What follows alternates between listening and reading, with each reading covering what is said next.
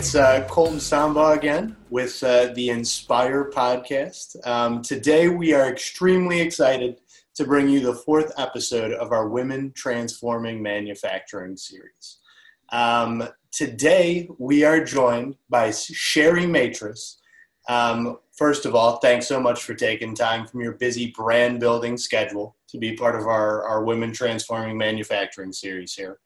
Um, so you've got one of the most interesting job titles out there right now as Chief Growth Officer for Jelmar, creator of some of the most widely known brands, CLR Clear and Tarn-X in the household cleaning space, and an incredible career as an entrepreneur and leader with brands the whole world knows, like Quaker, Orbit Gum, and Javale Coffee. And I probably mispronounced that, but the audience knows. Um, could you give us a quick background and a bit about your current role? Sure. Thank you so much for having me. Great to be here, Colton and Dana. Um, first of all, I, I would it's Gevalia Kaffe, but that's okay. Um, everybody mispronounces it, and uh, even internal people at, at Kraft used to. Um, so yeah, a little bit on my background. Um, when I was at Northwestern, as an undergrad. I don't, I'm not even sure why, but I somehow decided I wanted to go into advertising. And it's kind of funny because I took an advertising class. It was probably one of the worst classes I ever had there. But somehow I still decided I wanted to go into advertising. And so I pursued an internship at BBDO Chicago, um, ironically, later working on the Wrigley business. Um, and I really loved it. I worked for a great woman who was very inspirational to me and that sort of solidified for me that I wanted to go into marketing and advertising. And then after I graduated, I went to work at Leo Burnett and then at Foote, Cone and Belding and was doing my master's at Northwestern in advertising at night. And as part of that program, I kind of got to see that even though it was called Masters in Advertising at the time, um, it's now called Inter uh, Marketing Communications. Um, I learned about this much broader world of marketing and I got to see all the different functions that a marketer does on a day-to-day basis. And so I, I kind of said, I want to do that. I don't want to just do this advertising thing. I want to do all those different things. And I wanted more ownership, more responsibility for the brands, and, and more ability to build and grow them over time. And so I think that's really what drove me into the world of marketing and advertising. Yeah, first of all, go Wildcats. Uh, you know, hey. incredible place. Um, you know, so there's something really interesting there, and you know, you kind of said that that you jumped into an internship and, and sounded like you had a pretty strong mentor that really kind of opened your eyes there. Um, how did that kind of steer some of your decision to start to experience all these different parts of marketing that just grew and grew? Um, you know, again, I, I learned from her the importance of cross functional teaming, of working together, the importance of the consumer being at the center of everything we do. And then I kind of got to see that this opportunity of working in marketing and advertising was a, it was a building process as well as a creative process both things that really resonated with me and then i really loved the opportunity of being able to you know build brands that can withstand the test of time like wrigley had. Again i was working on the wrigley business but seeing them grow and flourish over time so that it's not like you're just doing something for the short term but it's you're building something that's going to continue to grow and keep on growing over time. And and seeing that with you know some of the brands that i've worked on has been truly exciting you know um, sherry your earlier career stops as we've talked about was at wrigley where you worked as part of the team to introduce orbit which was such a disruptor in that category. And you know what was that like taking such a giant swing out of the gate in your career? And, and what were some of the learnings you had from that? Um, well orbit was truly a once in a lifetime experience. And um, and so unique and exciting for for both myself and the team and i think the what was so amazing about orbit is it was really building from scratch a business within a company like a whole new business in a hundred plus year old company. Um, and a couple of things that, that really contributed not only to the experience, but also to the success is it was a total team effort. And secondly, it was all based on insights. We started with Trident Chewers. We started with the objective of growing Wrigley's share within the sugar free segment because sugar free was growing faster than sugar at that point in time. And Wrigley had a much greater share in sugar. So the opportunity was to grow our business in sugar free. And we had already the number one brand in sugar free with extra gum, but the number two brand was Trident. So the strategy was how do we beat Trident? And the way we were going to do that was through superior product, superior package, and superior communication. And again, amazing cross functional team. I had product developers that are the best, bar none, especially in gum, as you can imagine, after 100 years of history at Wrigley. So they knew how to build an amazing product that was superior to Trident for Trident chewers, You know, among Trident chewers, when tested amongst them, it outperformed Trident, which is a tough bar, but they knew how to do that. I had packaging engineers that had been with the company for 20 or 30 years, and they had drawings in their files for well over 10 years of creative packaging ideas that they were just dying to unleash. And so when I came in and I said, okay, we need to beat Trident, how are we going to have a superior product, a superior package, and superior communication? They were like ecstatic to share these ideas with me. And so, you know, the, I remember this guy, Stan Kopecki, sitting in my office and unfolding all of these ideas that he'd been hiding for like 10 years. And so I said, Great, how quickly can you prototype these and let's get them in front of consumers? And we did. And we took them to focus groups and, and the package selection, that envelope package, which was very iconic at, to the brand, but new at the time, that was an idea he'd had for 10 plus years and nobody really cared to pay attention. And then, of course, my agency, BBDO Chicago, was a great partner. And they also had been doing very conservative work. I mean, even when I was an intern at BBDO working on the Wrigley business, I helped create a book that was sent out globally that defined how Wrigley did advertising. And BBDO Chicago was dying to break out of that mold. And so with, we had new leadership. I, I, forgot to mention, Bill Wrigley Jr. had risen to be CEO right before I came on board at 38 years old, and he wanted to do things different from his dad. And he then brought on board senior leadership, the SVP of the Americas, who hired me, Gary McCullough, came from Procter and Gamble, and all of them wanted to push the envelope in every way.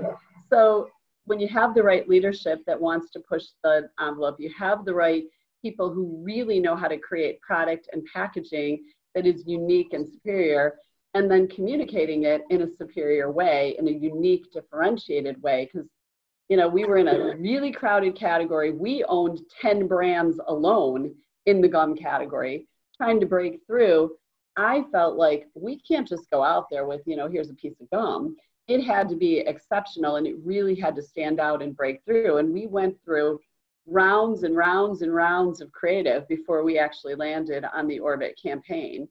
And uh, and then you know even when we when we took it into production i think there were people that were nervous and not quite sure how it was going to do but you know we ended up winning several effie's and um, and lots of other awards for the campaign so it was an exciting time but it was it was really about this collaborative effort and about really setting a clear strategy based on insights.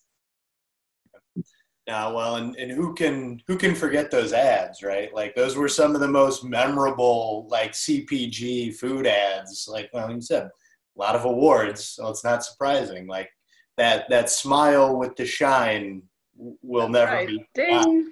you know, like it's a, exactly. You do that, people automatically think. You know, so it's it's yeah, it's, it was an incredible campaign that um, you know obviously made a huge impact. Well, and, and you said something, you know, and, and you've hit on it a couple times with like focus groups and the importance of, of customer insights. I mean, kind of as your story unfolds there, you know, and you have such a huge win at Wrigley, you went and disrupted some other really interesting categories. You know, like greeting cards, you know, with with a recycled greeting cards play. And you know, obviously, I, I won't try and pronounce it again, but uh, you know, also disrupted one of the biggest categories in the world. Um, you know that uh, well, in, in, the delivery mechanism for one of the most important categories in the world. Um, you know, and and then on trend nutrition too, right? So you've accomplished all these these amazing things in very difficult categories. But back to that idea, like like customer insights. What is it that, that really pushed you into that and drew you in so much, you know, is really that voice of the customer and, and looking at what they have to say. I I've always believed, and and it's hard for me to say where it came from exactly, but I I've always believed that insights are the critical component to having great marketing and great innovation.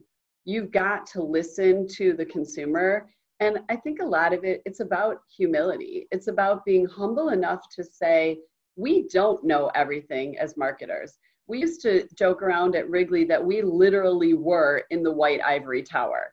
And you have to get out of that white ivory tower to see what the people on the street really think. And I've seen it as a downfall too many times in both big and in small companies where, you know, sometimes in big companies you'll spend hundreds of thousands of dollars and gather insights and get these great research studies. And then somebody at a senior level thinks they know better and they're like yeah that's not true. I don't believe that. Let's just do this. And you're like all right. I mean we asked a thousand consumers and this is what they told us. Really? You want to ignore that? But i've seen it many times and you know and then i think smaller companies a lot of times they tend to not want to invest in the research because they're like oh we don't have money but honestly it's a lot more expensive if you don't get the insights the critical part is getting in front of it and understanding up front what does the, the, the consumer want.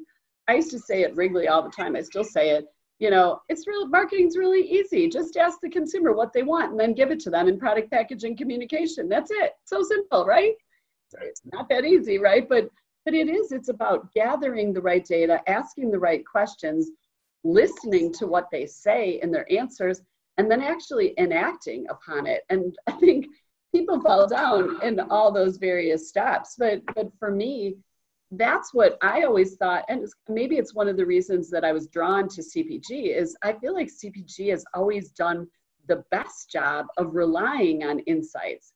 And it's a little sad and scary for me today to see all these companies eliminating insights departments or resources or cutting back budgets because that is what sets you apart is if you can get at what does that consumer want and what's underlying it and what's the emotional connection that's what's going to allow you to set yourself apart. And and again that's why i always felt cpg did such a better job of that than other industries that other industries didn't go that deep into understanding the needs and the desires and the emotional connection that helped create that bond with the consumers.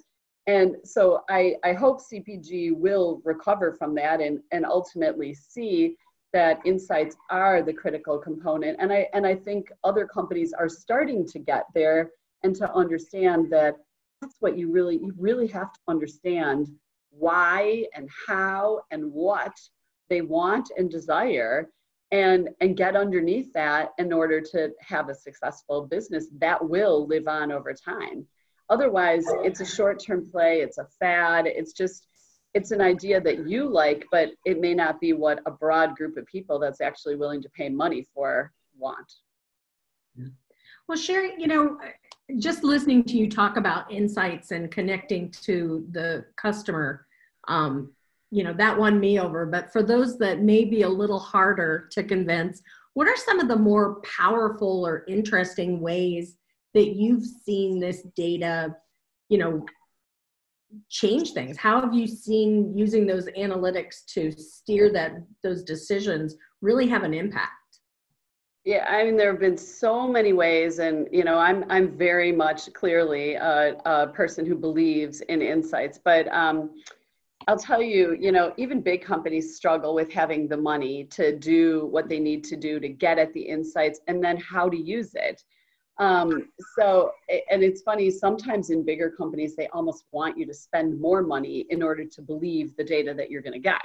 Whereas, you know, in a small company, it's like, well, we don't have the money. So that's the thing that they cut. Um, but I'll give you an example of, you know, how we, we leverage data in a scrappy-ish way. I say scrappy because it's PepsiCo. So, um, but it's, you know, in a way that really led us down a path and helped us get a lot of value out of it. So um, I got promoted into the role of heading up breakthrough innovation at PepsiCo for the Global Nutrition Group, which is a really, really wide space. Okay, Sherry, go create an innovation pipeline for global nutrition. Go. And, you know, and so I was sort of like, where do you start?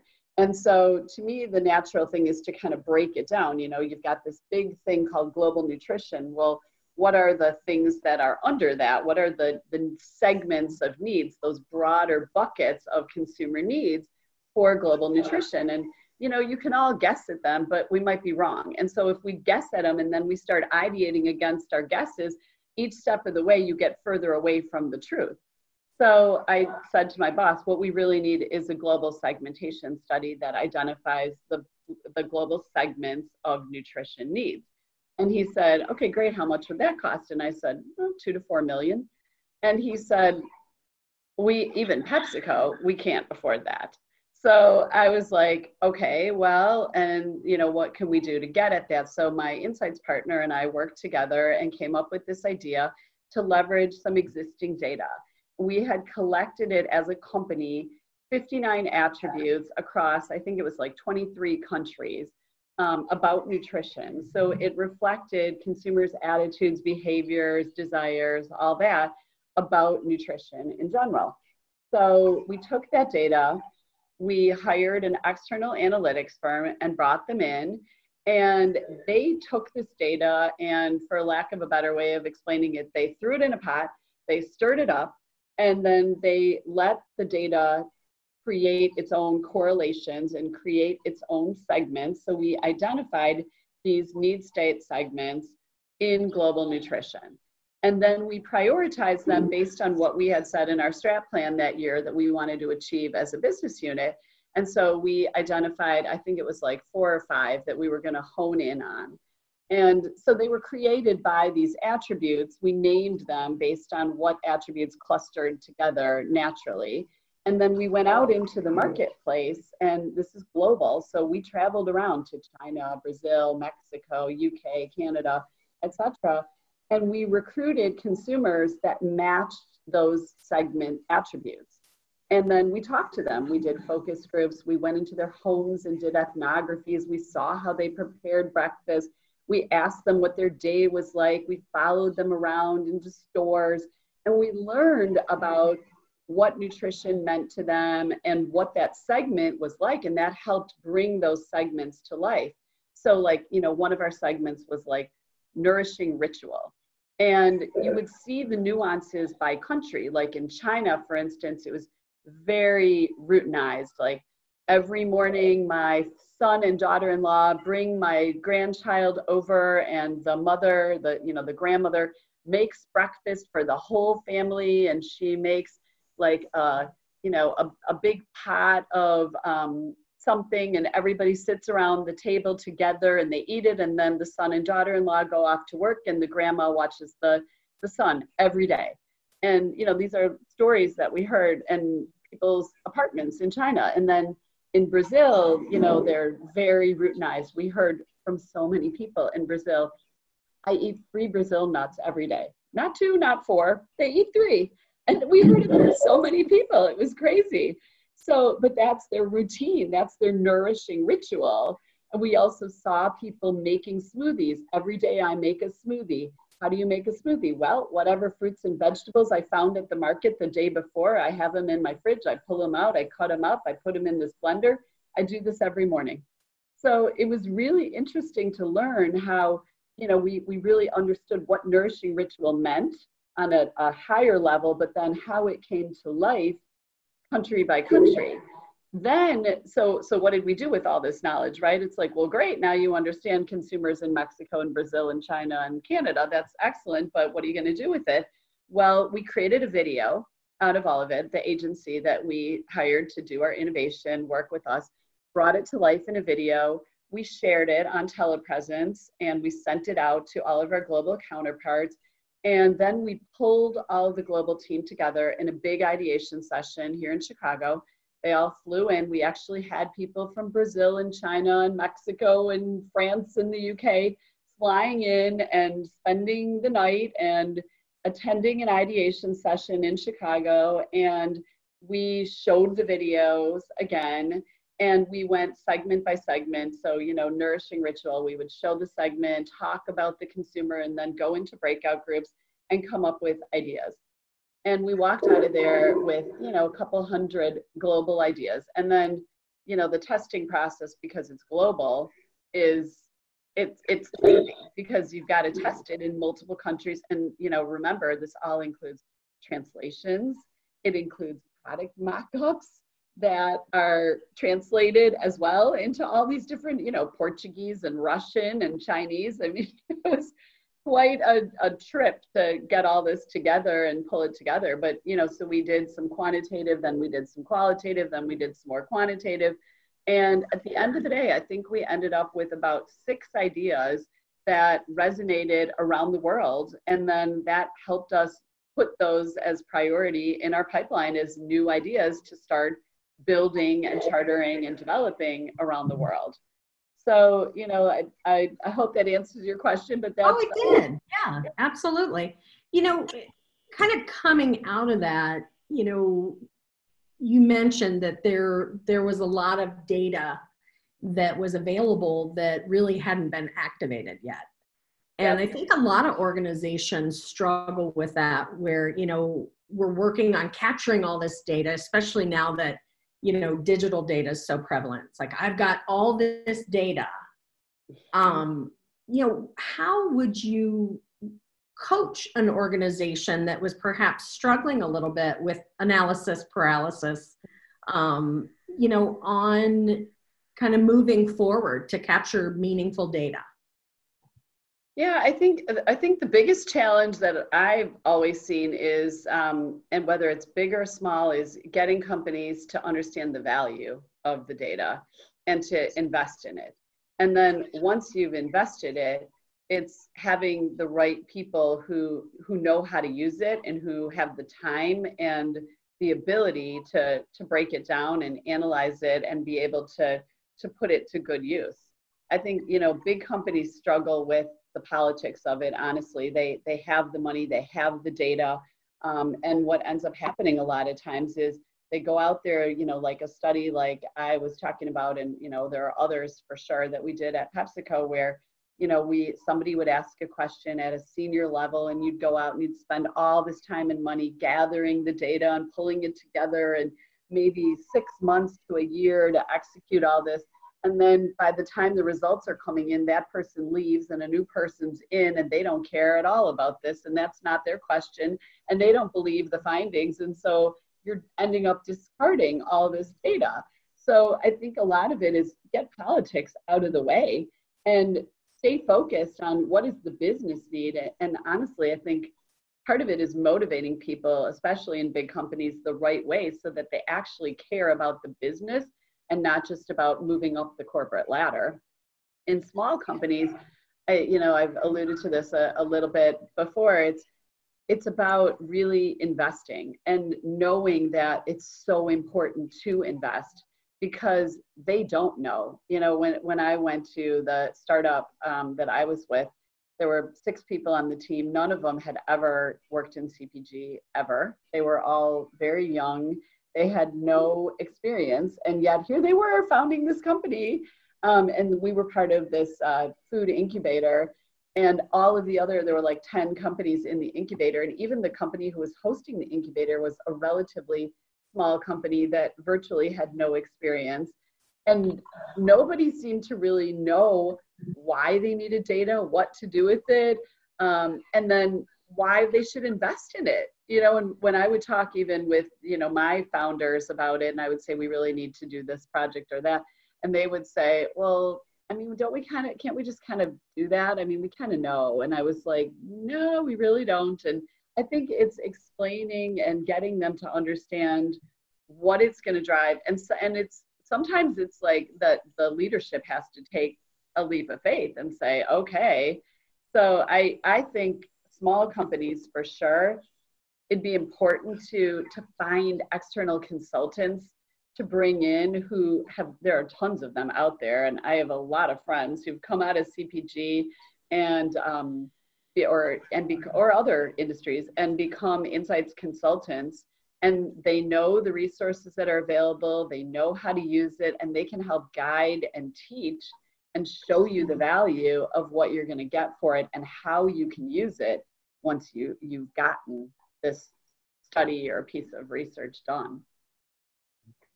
No, that um, I think you know what what's really interesting about that is like you know making sure that you you kind of stick to it and like data and insights become a foundational part of the the operation. I imagine like that story you told. I mean, if you knew you were going by looking at some existing data, you know, stirring it in the pot. I love that analogy. And then it would turn into six ideas, right? But that's really funneling infinite possibilities at the global scale down to six that are the right one. I'm sure it crystallized at that point. You know, and it's almost like this intersection of, of data and insights and product development and R and D. You know, but, but you continue to reference like how important it is to really get that that buy-in. So like using data for sales and marketing is one thing, but how would you encourage companies to make it such a part of, of their operations and DNA that it steers product development and engineering and R&D, you know, it, which really I think we define that as innovation, right? Yeah, I, I think it has to start at the top. It has to start with leadership that believes in the research and listens to it and um, and believes in in in not only investing in it but in acting upon it. And you know, I started. I talked a little bit about Jelmar when I started um, about a year and a half ago, and I, I said to Allison, my CEO, you know, the first thing we have to do is this foundational piece of insights work. And in like I just said, she initially was like, "Oh, well, we we've done that before. We've done things like that." And I said, "Yeah, we're. I think this is going to be more extensive." And um, you know, luckily she was willing to go along for the ride and say, okay, well, she knows, she thinks she knows what she's doing. I'm going to listen to her. And so, you know, we, we started on this piece of research and um, mm-hmm. we did this, this whole foundational piece of research with, uh, starting with focus groups and shop alongs. And then we went in, we took all the learnings from that and that fed into a big quantitative survey which we was actually serving multiple purposes. And I think that's also part of the key is how you can get research to do multiple jobs with the same piece of research so that you're not having to field 75 different studies, but you can do one big thing that will live for multiple years. I'm, I'm not going to put a, a time frame on it, but you know, so we we did this qualitative work that fed into the quant. The quant ended up being 2,250 consumers, and we did that broad of a study so that we could segment it.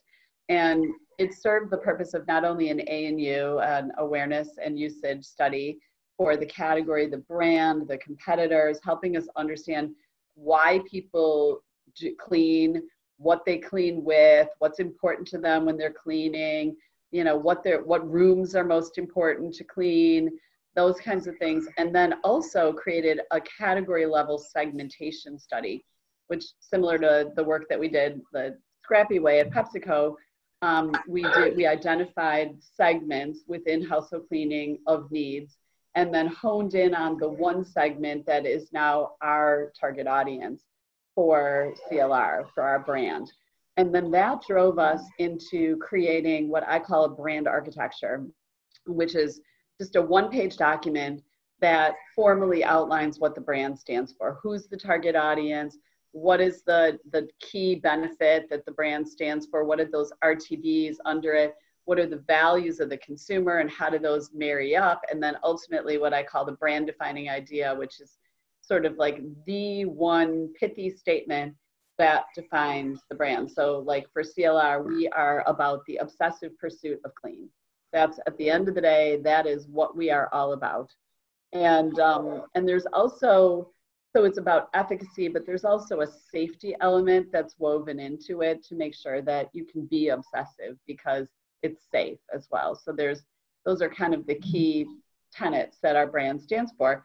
And that all came out of the research. And then that all drove us to our communication strategy, which then spawned our new packaging, which we launched in August across our entire portfolio. Um, new communication, which we went on air with TV, new website, digital, social, a whole integrated campaign um, against this new target and against this new strategy. And that, that launched last March. Um, and so that was all based on the findings of this research and our brand architecture.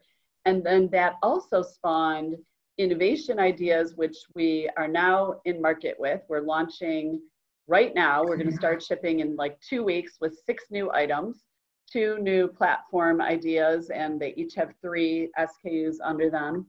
And then um, that also drove us to an entire innovation pipeline build which we've now created platforms of ideas similar to the PepsiCo example, these platforms that'll keep on building over time. And we've got about a three to five year pipeline that's already outlined.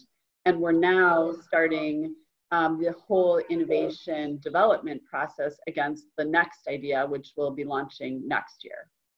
So all of this came out of this big and yes, for a company our size, pretty pricey piece of research, but the benefits are so much greater than the spend because if we hadn't done this, we would just throw ideas out there and either you're going to get small ideas because that's generally what you get you come up with just off the top of your head when you're not really digging into what the consumer wants and building it and then therefore they don't have the staying power that these bigger broader platform ideas have.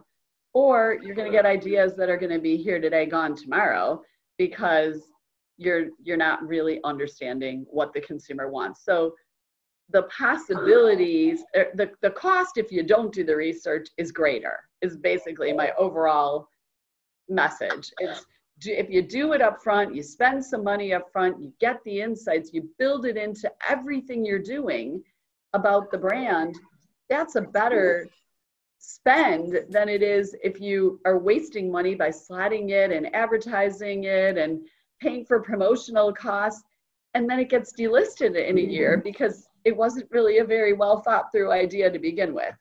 So that's that's what i've all that i guess that's to me why research is like that it's so critical and it's that's where you got to start and then you got to end there too. Yeah. No, and, and to kind of circle back, and I can, I, I think I can predict one of your potential answers here because, like, you know, but but you've been everywhere from some of the, the biggest, most recognizable brands on the planet to small startups, like you said, right? And like a like a small incubated startup.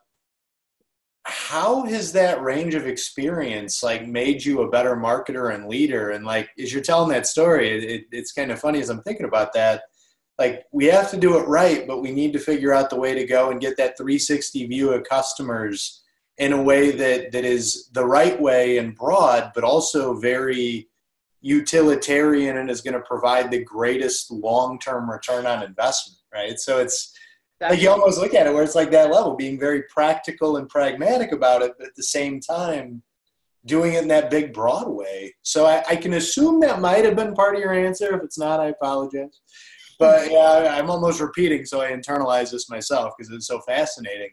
But yeah, I, I, guess I'll get back to the question. There is like, like how has that range of, of brand experience really shaped you as, as a marketer and a leader? Like, what were the differences, and and how do those experiences on one side translate to the other? Yeah, it, it's funny because um, I think both big and small uh, sort of have their pros and cons and and they both see the pros and cons of the other one differently um, you know when i left pepsico i i was really focused on going to a startup because i felt like um, i wanted to do more that building that creating you know kind of back to like what i had done when i built orbit and i saw these early stage companies as being that opportunity but you know like i said i sort of saw that a lot of these companies really didn't know or understand the basics. Um, whereas the big companies, they definitely do. You know, like they, I, I mean, I have to say, PepsiCo, Kraft, they do, they hire people who have the experience, have the knowledge, they grow them within the organization. There are really very smart people that work in these companies that have worked in them for a lot of years. And as they rise, they teach the more junior people so that you have this new class that's that's coming up but um, but they they don't as i've said before they don't always get out of their own way you know they're they're playing politics and a lot of times people are more motivated on what's going to grow my career rather than what's going to grow the business and so that to me is sort of their downside and it's funny i actually um, when i was at the startup and I, I went to lunch with one of my former pepsico colleagues and he said well, you know, these small companies, they really know how to do it. Right. And I looked at him, I said, no, you cannot be saying this to me because the big companies actually do know how to do it right. They just don't always do it.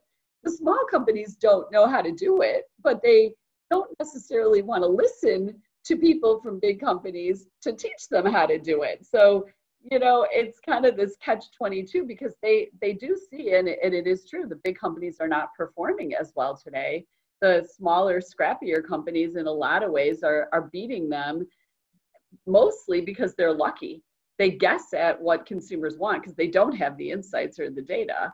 So you kind of do have to blend it together. I think the small companies really need people in them that have that foundational classical training that understand best practices, understand what resources are even available to answer the questions that you have, know how to use that when you get that data, but also know how to do it in a scrappy way because there are certainly people that come out of big companies that only know how to do things within a lot of process and with a lot of money. And so you got to be able to scale it back and say, okay, well, how would we do this? But how can I do that without having a million dollars to do it? What if I only had a couple thousand dollars to do it? How might I be able to answer that question?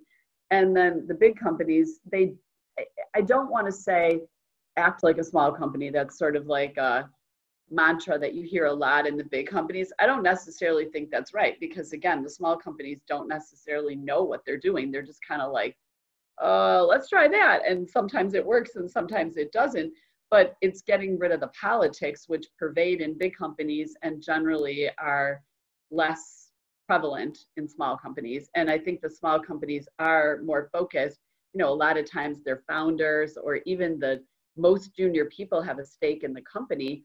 So they do care about actually growing the business, not just getting to the VP level or the SVP level or whatever. You know, it's it's more focused on what are we actually going to do to grow the company. So I think they they both have shifts that can help them do better and uh, and make themselves better. Well, Sherry, to you know, you've talked a lot about big versus small organizations and what their strengths are, and you've touched on it, I think. But could you just summarize for us and for our listeners? What is the one thing that you think each of these groups could learn from each other? Like what what a big company could learn from a smaller company and what a smaller company could learn from a bigger company. The one thing. So i think big companies could learn to get out of their own way and don't let politics be the motivating factor and really figure out how to motivate your teams to drive the business. And you know even like at Kraft we had a value that was like act like an owner. But in a company that size, it's pretty tough to act like an owner. So, how do you actually motivate people and reward them for really thinking about the business rather than about their own careers and, and try to separate that?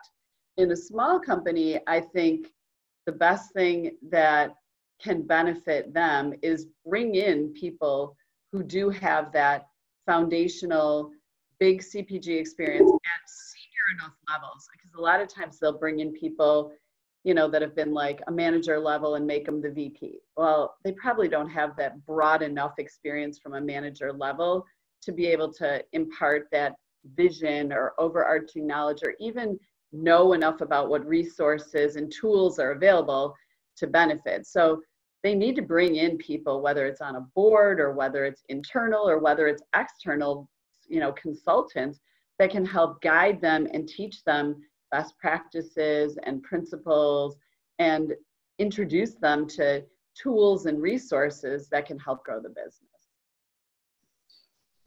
Ah, I think there's there's a lot of value there, like you know, being able to think big but still act small. But there's also, and you, you references earlier in the conversation too, like having the humility to know that you don't have all the answers, right? And bring in those external consultants and take what the customers are saying very seriously. Yeah, I think that's great information for the audience. Thanks so much for that.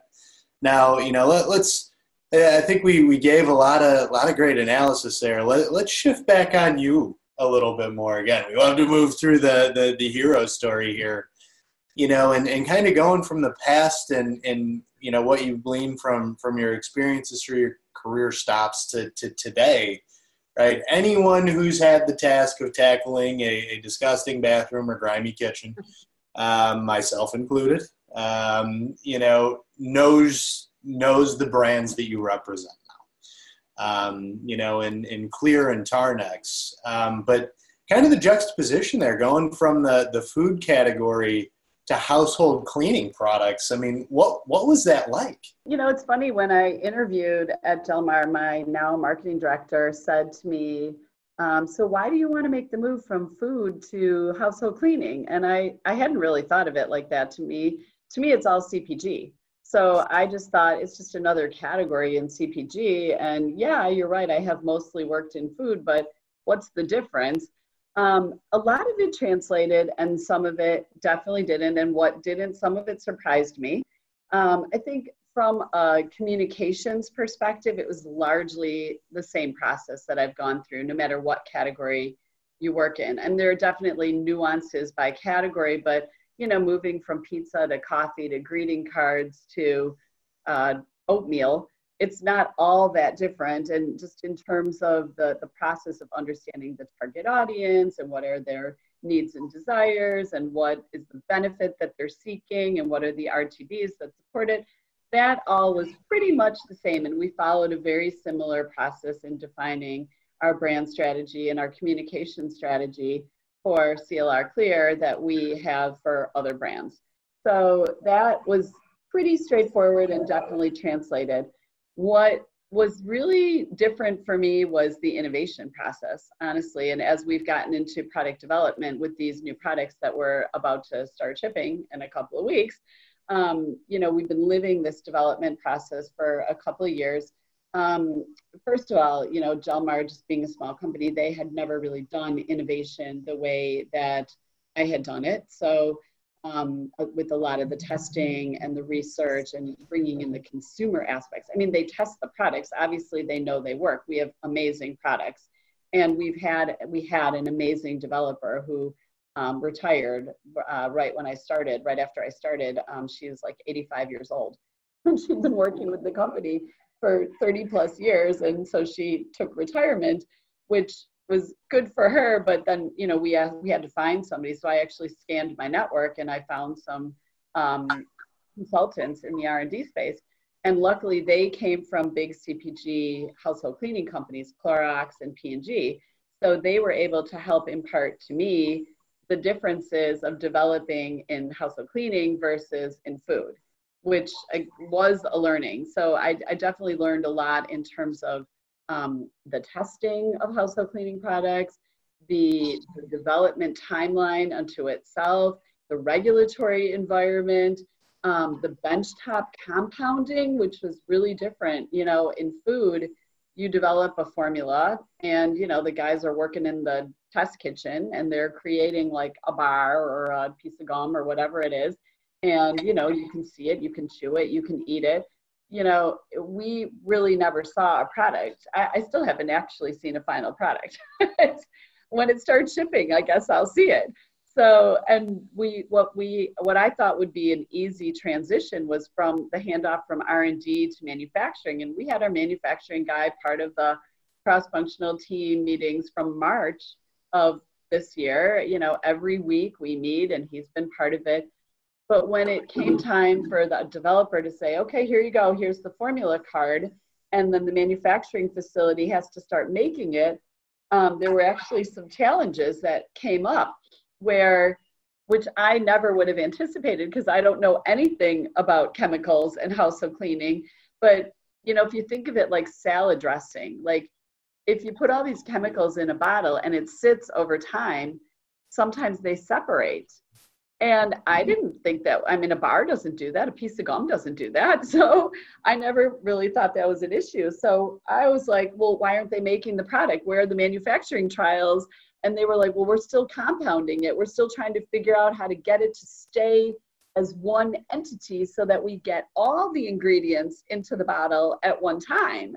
And I was like, oh, well, like, how long does it have to sit? Well, why is this so challenging? Like, I just, I never anticipated that. So there was definitely a learning curve there.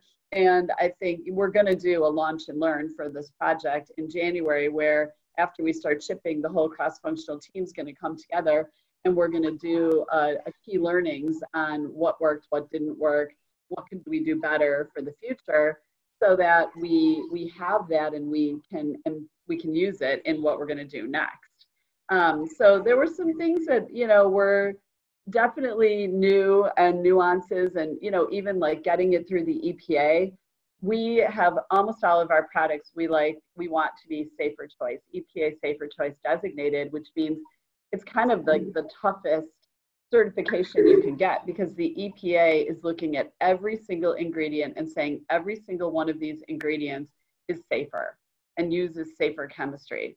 And so, you know, that whole process was another one like I don't know how do you how do you take it to the EPA? And even though uh, Jelmar has done it in the past, um, it was mostly handled, I think, by this woman who is the developer, the 85 year old woman and the guys that I was working with, I mean, they knew how to do it, but they were like, "Is that us? Do you have a team that does that?" I mean, they came from Clorox and P and G, so I'm sure there was a whole department at those companies that that's all they did.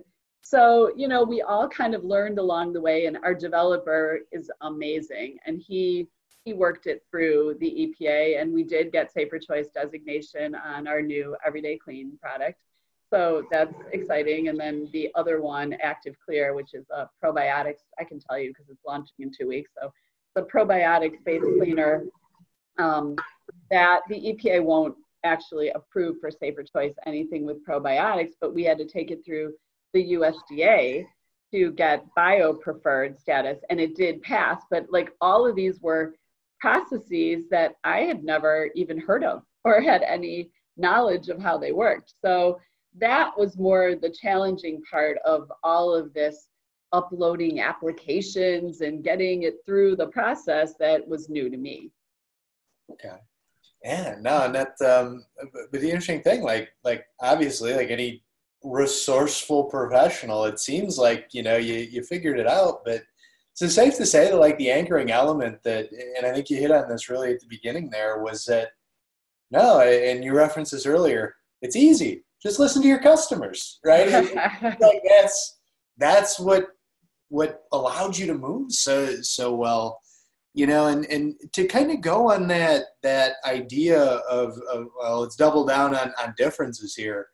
You know, we've got a lot of uh, marketers in in the audience, but we've also got a lot of industrial marketers in the audience, and we know that. Um, in the portfolio that you currently represent, there there is a pretty substantial B2B product there um, in CLR Pro. So again, to, to double down on that differences thread, what what do you see as being the difference between like a a B2C brand, you know, in a B2B brand, and how maybe you listen to customers in those two segments or, or categories? What it, what does that look like, or are they more similar than people think? I, I don't know. It's a great question. And, you know, one of the reasons I came to Jelmar was to gain that B2B experience because I, I really had none of it. You know, I mean, you, as you know, my career has largely been in retail and B2C. And so it was, that was a, it's been a learning curve for me there as well. And I would say, I think the big difference is in B2C, you're very focused on this end user and who they are and understanding them. And even though it's a broad group of people, you want to boil it down to like one individual and really target in on that one individual. Like we call our target audience on the B2B side, uh, sorry, B2C side, Monica. And we talk a lot all day long. My marketing team, my sales team, even my R&D guys, my supply chain guys, about Monica and about delivering what Monica wants. On the B2B end, you not only don't even sometimes know who that end user is, but it could be such a wide range of people and uses and needs that they have. And you have so many people in the middle. There's all these layers between the manufacturer and getting all the way to the end user that, like I said, sometimes you don't even know who they are. You don't know what they're using the product for. It's hard to even figure out who's using it and what they're using it for. And you have to have one message that resonates with this whole chain of people all the way along the way. Because there could be multiple distributors between us and them. So that to me was, and that's kind of like the the biggest challenge and you know but what i will say is i have relied on okay how would we do this in the b2c world in order to determine what we should do in the b2b world so um, i have a, a, guy who leads my b2b sales team um, great guy he's come out of some b2b companies um, pretty big ones some of our competitors um, you know, but also when you're in a big company and you're in like a specific role like sales, you're not necessarily seeing like how the sausage gets made. So, and he was tasked with almost starting this B2B business from scratch. I mean, we had a very small B2B business when I, you know, when we started, before he started, and now, and even now, we still have a relatively small B2B business. And what Jelmar historically had done was take one group of products and the same group of products they were trying to sell to retail and also to B2B. And, you know, one of um, my learnings early on was that wasn't going to fly. So the first thing we did is we recreated the B2C line, we repackaged it. We've tried to make it more consumer looking, more approachable, less industrial. And now we're doing the same thing on the B2B side. So the first thing we had to do was identify what segments we're even talking to.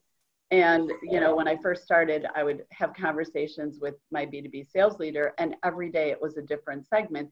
And it was like oil rigs one day, food manufacturing the next day, janitorial the next day. And I was like, oh my God, like my head was spinning. And how do you create marketing materials or even messaging for such a wide array, we have to figure out like what are those priority segments that we're going to go after. And so I said, okay, well, if I was at PepsiCo, we were going to enter new categories. How would we do this? Well, we would say, what's the size of the prize and what's our right to win? So that's what I did. So I said, um, to, I brought in my junior marketer and I said, all right, I want you, we, and again, this goes back to research. We had no money because I don't come out of that world, I don't even know what the tools and resources are to use in that world. So I've been pursuing my network to find, hey, when you were at SCJ leading, uh, you know, the B2B group, what kind of research tools did you use? And calling people to ask them because I don't know that world.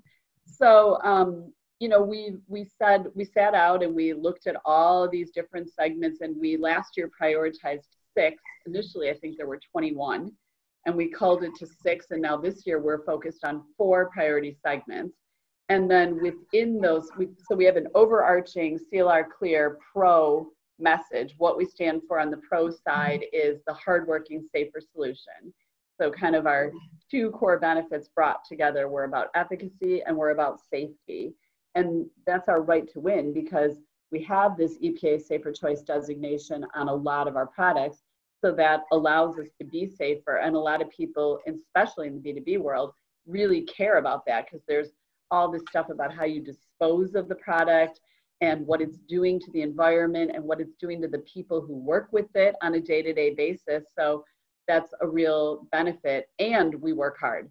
So, um, so that's our overarching. And then we've got these four segments, and then we're designing product lines under these four priority segments to be for the right customers and relabel them so that it's clear that they're for the industrial or for the automotive world or for the agriculture world.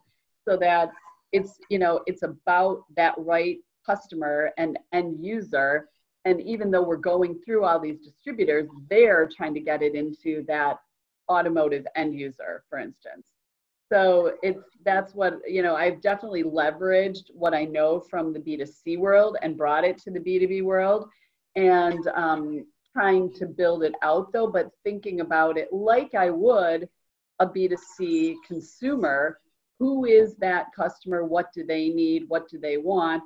How do we give it to them and make them feel that it's for them and not for someone? Like they don't want to buy that bottle that's under their wife's sink they to clean the factory with they want to think that this is for the industrial world. So let's give them a line of products that are specifically designed for cleaning factories.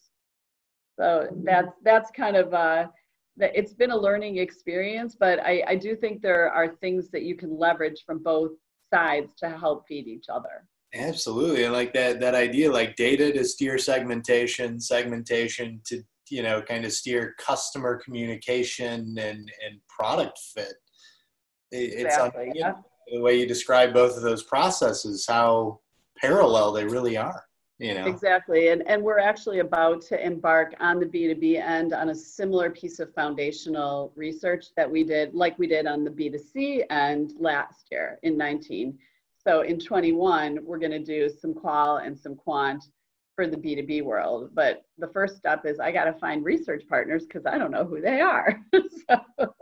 I've heard you say, you know, that Jelmar has such a huge range of products that they they offer. And as you're trying to integrate yourself you know and get up to speed on that full range how are you using some of the data that you've gotten to date to really kind of funnel into product development and innovation on a day-to-day basis? So that's a great question. And again, it's we're we're being, I guess, smart about how we use it so that we're not doing tons of research, but there's always new pieces that you you have to engage in in order to to get to the answers that you need for innovation because no I, we, we were just talking about this yesterday. No innovation project is the same. There's never two that are exactly the same. And so you cannot anticipate all the answers. And when you get halfway down the path with an innovation project all of a sudden you're like oh well, i don't know. How do we talk about probiotics? Do the consumers understand why they clean? You know and so then we we've done things like fielding a survey monkey just to get at this really small answer. But overarchingly, again, we, we use this foundational piece of insights that we did in, 20, in 2019 as the starting off. And this understanding of Monica, our target, and all that has fed into building our innovation pipeline. Um, so we, we started with that. We did that. We brought on this um, Spencer Hall, who introduced me to you, Dana. Yes, um, that's how Hall is uh, my good friend for 20 years and um, he is a, a genius when it comes to innovation and they've built some really cool proprietary tools which again also makes it a good value for the the research that you're going to get because not only do you get john and his brilliance but you also get access to these tools. So we started off with our research. We brought john and, and his team in and they actually helped us craft our brand architecture so that we defined our strategy and they were part of that. And then they took our, um, from our foundational insights work, we created a typing tool which allowed us to recruit for Monica. And we used that in John's proprietary, um, on it's called Sounding Boards. It's an online qualitative platform. And we used that and we were able to screen for these Monicas. Then as we started innovation, we actually um, we brought in some subject matter experts. We used another one of John's tools called Transforum, which is an online ideation platform. And we, so we could have internal, external partners like agencies, brokers, and then John brought in some subject matter experts. So people who've worked in household cleaning at places like P&G or Clorox or Reckitt Benckiser. Um, people who in like R&D or supply chain, people who own cleaning companies like, uh, you know, janitorial services. Um, so we had a wide array of people that were participating in ideation. And then this is pre-COVID. We actually held an in-person ideation session and it was like January, February of this year, um, where we all came together in our offices at Jelmar, and we, John facilitated and we came up with these hundreds of ideas again. And then as a team, we looked at technical feasibility, financial viability, and strategic fit of the ideas, and we pulled them to a smaller group, um, ultimately put them into some quantitative, back into the sounding board, online qualitative, to get more um, deep consumer insights into what they liked about these top ideas that had scored well, what they didn't like, what they wished they had, and um, you know, and then we have now just identified the top idea from that work, which we're now chartering and we're going to work on for next year's launch. And then in addition to that, we took these other platform ideas and we have put them into building a pipeline that's going to extend us over three to five years with new innovation. So, you know, just like PepsiCo, these are platformable ideas. So they'll start with one thing and then we'll add to them over the course of time.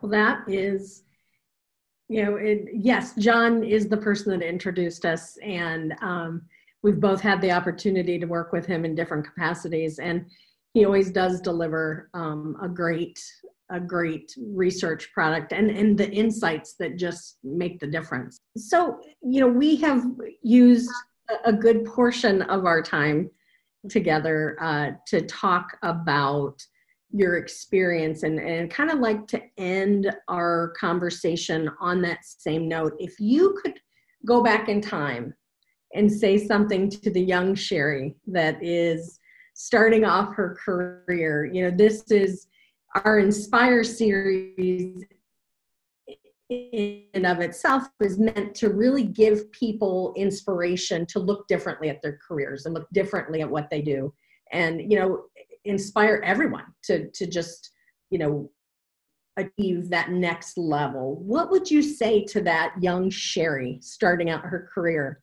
to uh, give her that little nugget of wisdom that she could take with her Oh, it's well, it's hard to think back to like what I was like back then. But one of the things, like when I I do I do things with Northwestern students all the time, where um, they have these programs where you take students to dinner. That was again pre-COVID, where you know we would they called it dinner with 12 strangers. And I always the first thing I always tell them is networking is key. Um, and it's networking internally and externally. Um, when you're in a big company, it's you're kind of blessed because there's a lot of people, and it's also a revolving door. So it gives you an opportunity to create a network faster and easier than you would in a smaller company, but it's a great thing. And, and again, I've, I've talked about it a lot, drawing on some of my network, especially as I've come to smaller companies like Jelmar where we didn't necessarily have the resources internal and they didn't know the external resources. And if I didn't know, I relied on my cross functional counterparts from places where I've worked previously to say, hey, who should I call about this? And uh, if I always say, like, I may not know the answers myself, but I know somebody who does, and I can always find that person. So networking to me is is absolutely key. Um, insights is king, of course. Um, it's important to invest in it. It's important to listen. It's important to really listen for what the consumer is telling you, even if it's contrary to what you believe. Um, I remember having a conversation with my boss when I was at Wrigley and we were about to embark on a project and go into focus groups. And he said, Well, what do you think the answer is going to be? And I was like, Well, I don't know. That's why we're doing the focus groups. And he said, Well, you have to have a hypothesis. What do you think it's going to be? And I said, I walked out of his office and I walked into my insights VP's office and I'm like, can you believe Paul just said this to me? He wants me to tell him the answer before we have the focus groups. What would be the point in doing the focus groups if I knew the answer? So I always try to say, like, take yourself out of it. Don't think you know the answers. Try not to even have a hypothesis before you look at the research and then be open to what you see. It's really hard to do that because everybody's got a hypothesis, but there are plenty of things every day that I see that surprise me. That, you know, um, I thought, for instance, you know, when we were with uh, Jelmar, I thought CLR was going to be seen as more of a downscale product. And the reason I thought that was because we had this kind of like industrial packaging and it kind of doesn't really, or didn't, does now, didn't really look very consumer like. But when we went to qualitative last year, we heard from consumers 100% this is a premium product. And the reason they think of it that way is because it works. So it doesn't really matter what the package looks like. It doesn't have to look like it's the prettiest package you've ever seen. That stuff works and they know it. And so, therefore, in their minds, it's premium. And so, that's absolutely part of our brand architecture and what we stand for. So, there's always surprises. It's, uh, you know, it's important though to not only be open to those, but then, like I've said a couple times, enact upon them. So, you know, if the consumer is telling you something, you like let them tell you, listen to it, understand what's important, and then take that and run with it because they do know better than you do. And they're the ones who you're asking to spend five bucks or 10 bucks or whatever it is to buy it. So that's the only way they're going to spend the money is if they believe in what the product stands for. So I guess those are kind of my overarching um, guidance is, uh, you know, networking is really important, not only from a building your career, but building your business. And um, also insights is so critical, but, but you got to listen and you got to actually learn from it and, and use it. Yeah, I, I wish someone would have told me to listen when I started my career. I, uh, I am actually going to start taking that advice. And, oh, thank you. But no, Sherry, I, I mean, it's been an incredible conversation, and probably not too surprising as a is, is such a accomplished marketer that your your knack for storytelling is uh, quite incredible. Um, Thank you. Thank you so much. And it's been great to talk with both of you. Now, and the, the, the insights too, like it, not just good stories, but, but real actionable takeaways, you know, which is really the goal here, you know, is, is to just help our audience. And, and I gotta say, I, I think there are a ton, I mean, you probably turned a lot of, of data and insight skeptics into believers over the past 60 minutes, no question. I hope um, so. thank you so much. Um, you know, I we also when we're closing out like to to give you know as marketers the opportunity to plug anything. You know, you mentioned you've got a couple big product launches coming up. So if you want to take your 30 seconds to tell people where to go and what to do when they see it, we're not going to stop you.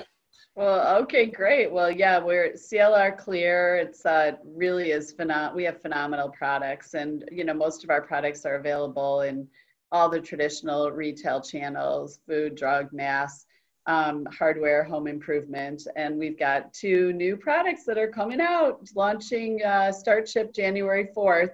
Everyday Clean and Active Clear. So look for them on retail shelves everywhere they're, they're great products. The Everyday Clean is superior to um, the biggest household cleaning products that are out there with regards to cleaning. And then Active Clear is, is as well, but also has a probiotic um, ingredient in it, which means that it's got three days cleaning power. So pretty exciting stuff. Yeah, that's incredible. But again, thank you so much. all the cleaning help I can get. Great. Well, I will have to get you some product when it starts shipping. Well, when we get to a good inventory position, let's put it that way. My poor Okay. uh, supply chain guy is freaking out about now. So. Uh, and, and, and you sold me on it being a safe product, and as somebody with a toddler running around, uh, I'd like to be on the mailing list there too. For sure. So, all right, now that uh, it's incredible. And, and Sherry, you know, again, thank you so much, and and to the audience, we'll see you soon, and, and thanks for listening. So, have a great one, everybody.